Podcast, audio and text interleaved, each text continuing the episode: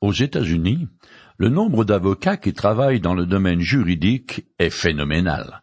Ils sont plus nombreux que la totalité de ceux qui exercent au Japon et dans l'Europe réunie. Dans la société américaine, presque tous les litiges se règlent soit à coups de flingue, puisque le port d'armes de tout calibre est permis, soit par un procès en bonne et due forme. Dans la réalité de tous les jours, c'est d'ailleurs devenu une manière tout à fait légale de voler son prochain. On se souvient des grandes sociétés de tabac qui ont tellement vendu de cigarettes qu'elles sont devenues énormément riches et opulentes. Et bien sûr, elles ont fait des jaloux. Mon père disait, il faut prendre l'argent là où il est. Je ne sais pas si c'est un adage connu, mais en tout cas, beaucoup d'individus ainsi que plusieurs États de l'Union ont suivi ce principe et prélevé une partie de la fortune de ces sociétés de tabac à coup de procès. Ils prétendaient qu'on ne leur avait pas dit que fumer est mauvais à la santé et qu'on leur avait menti par le biais de la publicité. Toutes les excuses sont bonnes quand il s'agit de soutirer de l'argent à son prochain. Qu'il en soit ainsi dans une société ultralibérale est une chose. Mais que les chrétiens utilisent les tribunaux païens quand ils sont en conflit l'un avec l'autre est scandaleux. C'est le nouveau sujet qu'aborde l'apôtre Paul dans le chapitre 6 de la première épître aux Corinthiens que je commence à lire. Lorsque l'un de vous a un différend avec un frère, comment ose-t-il le citer en justice devant des juges incroyants au lieu de recourir à l'arbitrage de ceux qui appartiennent à Dieu? Un Corinthiens chapitre 6 verset 1 Après avoir traité un problème d'inceste dans l'Église, Paul en aborde maintenant un autre qui est tout aussi affligeant. Les membres d'une même communauté de croyants s'entre-déchirent. D'ailleurs, on sent dans les paroles de l'apôtre qu'il est profondément déçu. Non seulement parce que ce désordre contribue encore davantage à diviser l'Église, mais aussi et surtout parce que cette dispute nuit à l'œuvre de Dieu dans la ville de Corinthe. Le témoignage des chrétiens divisés est une honte un aveu de faillite de la part des croyants et un prétexte pour les païens de se moquer de Jésus-Christ. Comme dans l'affaire de celui qui vit dans l'inceste, on trouve le même relâchement dans les membres de l'Église qui sont en conflit, et apparemment les responsables de l'Assemblée ne veulent pas s'en mêler. Bien que le type de problème ne soit pas précisé, la suite du texte laisse fortement à penser qu'il est question d'affaires de la vie courante, liées bien évidemment à de sombres histoires de fric ou de propriété. Pour l'apôtre Paul, il est évident que ceux qui sont unis par la même foi en Jésus-Christ devraient régler leur litige à l'amiable, comme des frères qui cherchent le bien des autres et non pas comme des adversaires. Jésus a dit, Faites pour les autres tout ce que vous voudriez qu'ils fassent pour vous, car c'est là tout l'enseignement de la loi et des prophètes. Matthieu chapitre 7, verset 12. Si chaque membre d'Église obéissait à cette exhortation, ce serait presque le paradis sur terre. Ce qui irrite l'apôtre au plus haut point, ce sont les croyants qui veulent la médiation des tribunaux quand ils sont en conflit entre eux. Or, les juges laïcs sont des païens qui, au mieux peuvent rendre un verdict selon la justice, mais ils n'ont pas la capacité de discerner la dimension spirituelle du problème qu'ils doivent juger. Pour Paul, il vaut cent fois mieux souffrir une injustice plutôt que de s'engager dans un procès toujours scandaleux, autant pour les croyants que pour les infidèles. L'apôtre n'enseigne pas qu'un chrétien ne doit jamais faire appel à la justice, pas du tout. En tant que citoyen d'un pays, le croyant jouit des mêmes droits et devoirs que tous les autres membres de sa société.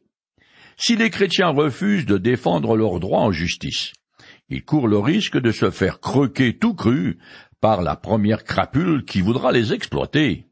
Paul lui-même a fait appel à l'autorité judiciaire quand il avait des ennuis. En effet, après avoir été arrêté suite à un coup monté par les Juifs. Il s'est rendu compte qu'il allait moisir indéfiniment en prison, alors il a demandé à être jugé par la cour impériale du César de service afin de faire avancer ses affaires. Je continue le texte.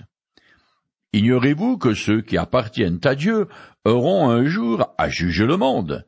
Si donc vous êtes destiné à être le juge du monde, seriez-vous incapable de vous prononcer sur des questions bien moins importantes?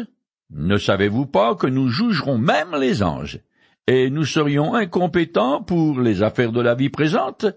1 Corinthiens chapitre 6 les versets 2 et 3. La question de rhétorique traduit par ignorez-vous que ou ne savez-vous pas que revient six fois dans ce seul chapitre. L'apôtre l'a déjà employé deux fois dans l'épître et l'utilisera encore deux autres fois. Son but est évidemment d'attirer l'attention des Corinthiens sur des vérités qu'ils auraient non seulement dû connaître, mais aussi mettre en pratique, ce qui leur aurait évité de s'entre-déchirer. Les remontrances de l'apôtre portent un coup dur aux membres orgueilleux de cette Église qui prétendent baigner dans la sagesse et la connaissance. Il ne fait aucun doute que Paul a enseigné ces vérités quand il était à Corinthe et qu'il fonda l'Église. Pour lui, il est tout à fait incompréhensible de la part de chrétiens. D'une part de se disputer comme des chiffonniers, et d'autre part de demander à des juges incroyants de trancher. Les Juifs eux-mêmes se faisaient un point d'honneur de ne jamais présenter leur doléance devant un tribunal païen. Ils possédaient leurs propres tribunaux, comme on le constate en lisant les évangiles et le livre des actes des apôtres. En lavant leur linge en public, non seulement les Corinthiens outragent Dieu, mais ils se déshonorent eux-mêmes, oubliant leur dignité de fils de Dieu. En effet, au jugement dernier, les rachetés partageront l'autorité de Jésus-Christ. Comparez Daniel chapitre 7 verset 18, et un avec lui, ils prononceront le jugement du monde et des nations, des hommes impies et des anges déchus. L'apôtre pose ici un principe ayant une application universelle. Quand leur intérêt se trouve en conflit, les chrétiens devraient seulement avoir recours à un arbitrage fraternel. Les plus humbles croyants, éclairés par l'Esprit de Dieu, sont plus aptes à prononcer un jugement et à énoncer des règles d'équité que le juge qui se fie à des règles codifiées. Je continue le texte. Or, si vous avez des litiges au sujet des affaires de la vie courante, vous prenez comme juge des gens qui ne comptent pour rien dans l'Église. Corinthiens chapitre 6 verset 4. Fortement ébranlés par les scandales qui secouent l'Église, et comme s'il n'arrivait pas à y croire, Paul répète et répétera encore le comportement répréhensible des Corinthiens. Je continue. Je le dis à votre honte. N'y a-t-il vraiment pas un seul homme sage parmi vous qui puisse servir d'arbitre entre ses frères? Faut-il qu'on se traîne en justice entre frères et qu'on aille plaider l'un contre l'autre devant des incroyants? Un Corinthiens chapitre 6, les versets 5 et 6. En d'autres mots, Paul dit quoi? Dans une église comme la vôtre, qui se glorifie de ses dons et de ses membres distingués, pas un n'est assez sage pour servir d'arbitre, et vous allez en jugement contre des frères, et cela devant les infidèles. L'apôtre répète donc ce qu'il a déjà dit comme pour se convaincre qu'il n'est pas en train de faire un cauchemar. Ces paroles sont une référence piquante à la prétention des Corinthiens à la sagesse, ce qui les a certainement fait rougir. Ils le reprochent de ne pas agir selon la dignité de leurs appels en se déchargeant sur les tribunaux civils et païens de leur responsabilité de frères. Certes, un juge incroyant peut bien se prononcer sur l'élément purement judiciaire d'une dispute, mais il est tout à fait incapable d'adresser le problème de fond qui est spirituel. La croyance erronée des Corinthiens sur l'importance du corps s'étend aux relations sociales qui perdent elles aussi de leur valeur dans la vie chrétienne. Par ailleurs, dans les procès, il va sans dire que tout le monde n'est pas égal devant la loi. Les riches et les puissants ont toujours une longueur d'avance sur les pauvres et les faibles. Cet état de fait n'a guère changé. Il n'y a qu'à voir dans les affaires qui sont les bénéficiaires des lois amnistie en Europe et dans le monde. Mais passons. Je continue le texte. De toute façon, vos différends constituent déjà une défaite, Pourquoi ne souffrirez-vous pas plutôt l'injustice? Pourquoi ne consentez-vous pas plutôt à vous laisser dépouiller? Mais non, c'est au contraire vous qui commettez des injustices et dépouillez les autres, et ce sont vos frères que vous traitez ainsi. 1 Corinthiens chapitre 6, les versets 7 et 8. L'apôtre se lève contre la cupidité de ceux qui engagent des procès contre un frère ou une sœur. Il leur donne un principe de vie chrétienne déjà établi par Jésus. Matthieu chapitre 5 verset 39. Il vaut mieux encourir une perte matérielle plutôt que de déshonorer Dieu par une action en justice contre un autre croyant. D'après le vocabulaire utilisé par Paul, il semble qu'à l'image de ce qui se passe aujourd'hui dans certaines sociétés au capitalisme sauvage, ces procès sont des vols déguisés. Ils ne visent pas tellement à redresser des torts, mais bien plutôt à obtenir des gains personnels aux dépens d'autrui.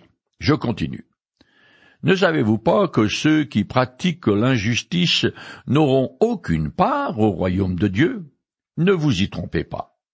Il n'y aura point de part dans l'héritage de ce royaume pour les débauchés, les idolâtres, les adultères, les perverses ou les homosexuels, ni pour les voleurs, les avares, pas plus que pour les ivrognes, les calomnateurs ou les malhonnêtes. Rapace, extorsion de fonds. 1 Corinthiens chapitre 6, les versets 9 et 10. C'est la troisième fois dans ce chapitre que Paul pose la question de rhétorique. Ne savez-vous pas? La liste des péchés qu'il dresse rappelle aux Corinthiens leur lourd passé. Tous les vices qu'il mentionne étaient monnaie courante dans tout l'Empire. L'homosexualité et la prostitution masculine étaient très en vogue dans la société gréco-romaine. Dans son œuvre, le Symposium, le célèbre philosophe Platon n'a que des louanges pour l'amour homosexuel, et sur les quinze premiers empereurs romains, quatorze furent homosexuels ou bisexuels. Je continue le texte. Voilà bien ce que vous étiez certains d'entre vous. Mais vous avez été lavés, vous avez été sanctifiés, vous avez été déclarés justes au nom du Seigneur Jésus-Christ et par l'Esprit de notre Dieu. 1 Corinthiens chapitre 6 verset 11. Paul cite trois caractéristiques du chrétien authentique. Il est lavé. Tite 3, verset 5. C'est-à-dire pardonné de ses péchés. L'eau du baptême en est le signe lors de la conversion. D'ailleurs, ce verset pourrait bien être une formule utilisée pour les baptêmes, surtout que les trois personnes de la Trinité sont mentionnées. La sanctification est le processus continu de la purification intérieure et d'une consécration de plus en plus grande. Troisièmement, le croyant est juridiquement déclaré juste aux yeux de Dieu. Cet acte de la grâce divine a été accompli par le sacrifice du Seigneur, mais il est actualisé dans le pécheur au moment où il place sa confiance en Jésus comme son sauveur. Aux Romains, Paul écrit qui accusera encore les élus de Dieu? Dieu lui-même le déclare juste. Qui les condamnera? Le Christ est mort bien plus, il est ressuscité, il est à la droite de Dieu, et il intercède pour nous. Romains chapitre 8, les versets 33 et 34. En rappelant aux Corinthiens qu'ils ont été lavés, sanctifiés et déclarés justes, Paul souligne le changement que Dieu a opéré en eux. Il s'ensuit que les procès qu'ils engagent les uns contre les autres sont un retour en arrière aux pratiques dont Paul donne la liste, un retour à leurs conditions passées de païens qui n'ont aucune part au royaume de Dieu. Mais un tel retour est inimaginable. Je continue le texte. Tout m'est permis, certes, mais tout n'est pas bon pour moi. Tout m'est permis, c'est vrai, mais je ne veux pas me placer sous un esclavage quelconque. Un Corinthiens chapitre 6 verset 12. Paul aborde un nouveau problème qui trouble l'Assemblée de Corinthe, celui de la liberté dans le domaine sexuel. Il a déjà parlé d'un cas particulier d'immoralité et va maintenant donner un principe de base ainsi qu'un enseignement sur l'importance du corps. Tout m'est permis, est l'une des maximes de certains membres de l'Église depuis que Paul leur a enseigné que le chrétien est placé sous le régime de la grâce et donc libre des exigences de la loi de Moïse. Cependant, liberté n'est pas licence. Les Corinthiens détournent le sens des paroles de Paul en prenant des libertés aberrantes comme la fréquentation des prostituées sacrées, alors que d'autres, portés sur l'ascétisme, refusent même de toucher une femme de leur famille. De plus, dans leur arrogance, les Corinthiens sont convaincus à la fois de leur grande sagesse et d'avoir tous les droits en tant que citoyens du ciel.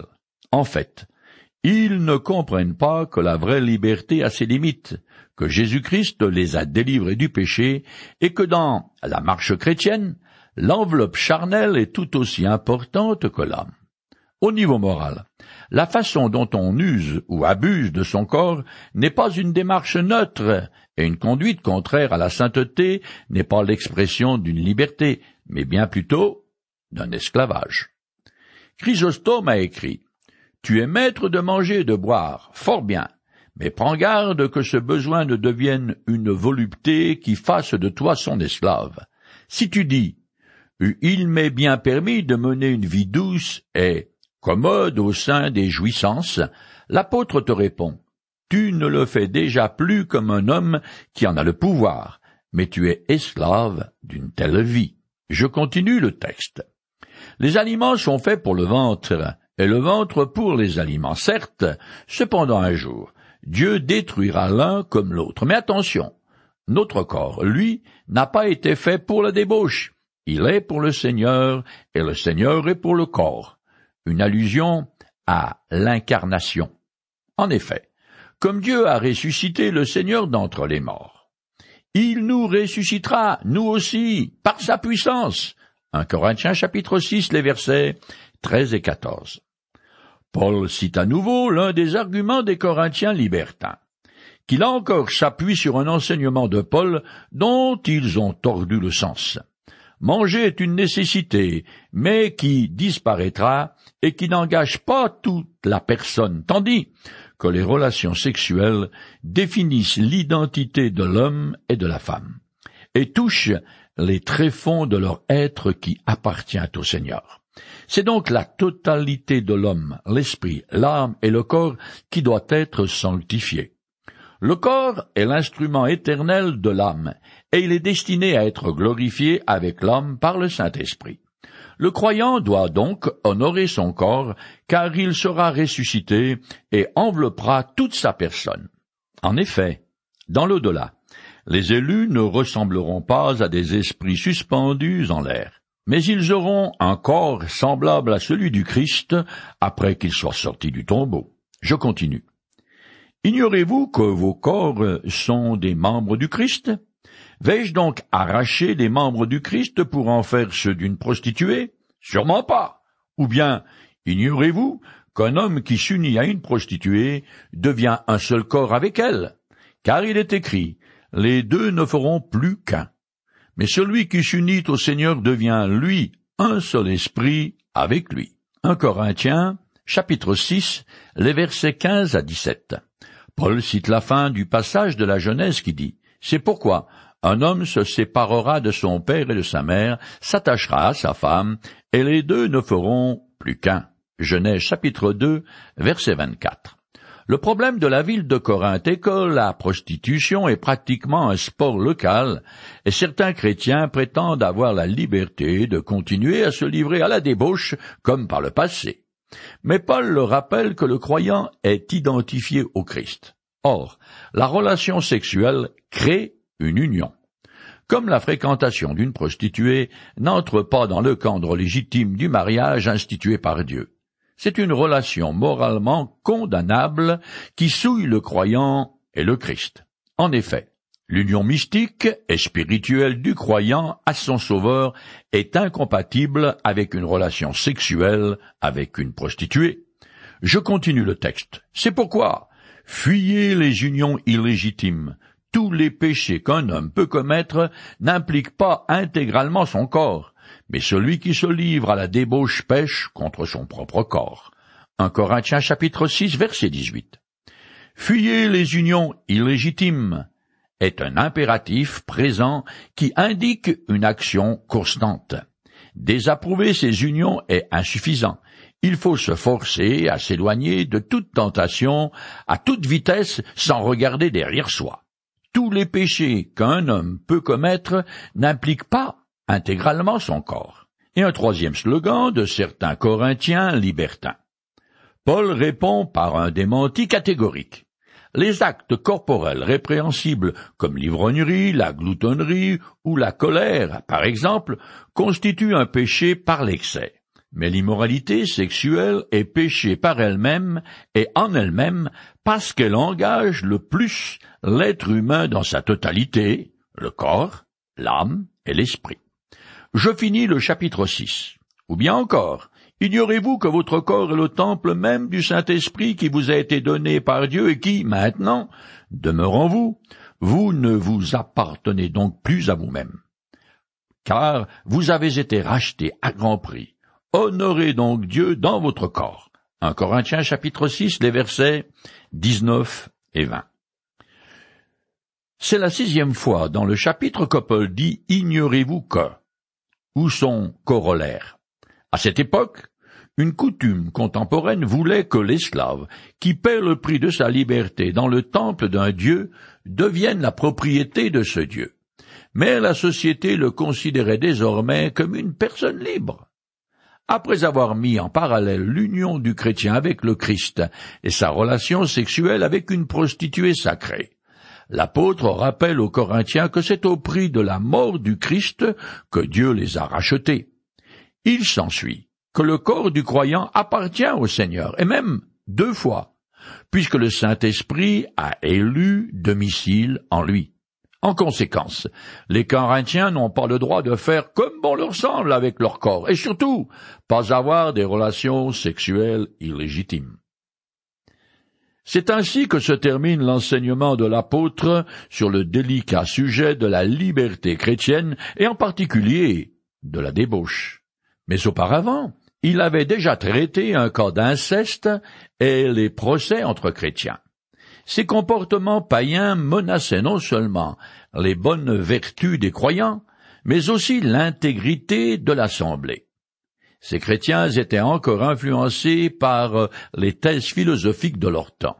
Ils n'avaient pas encore compris que le corps et la vie sociale ne sont pas moralement neutres, mais participent aussi à la rédemption que leur a acquise Jésus-Christ. Dieu n'est pas un empêcheur de tourner en rond, mais il désire que je participe à tout ce qu'il est, dont sa sainteté. Voilà pourquoi tout n'est pas permis.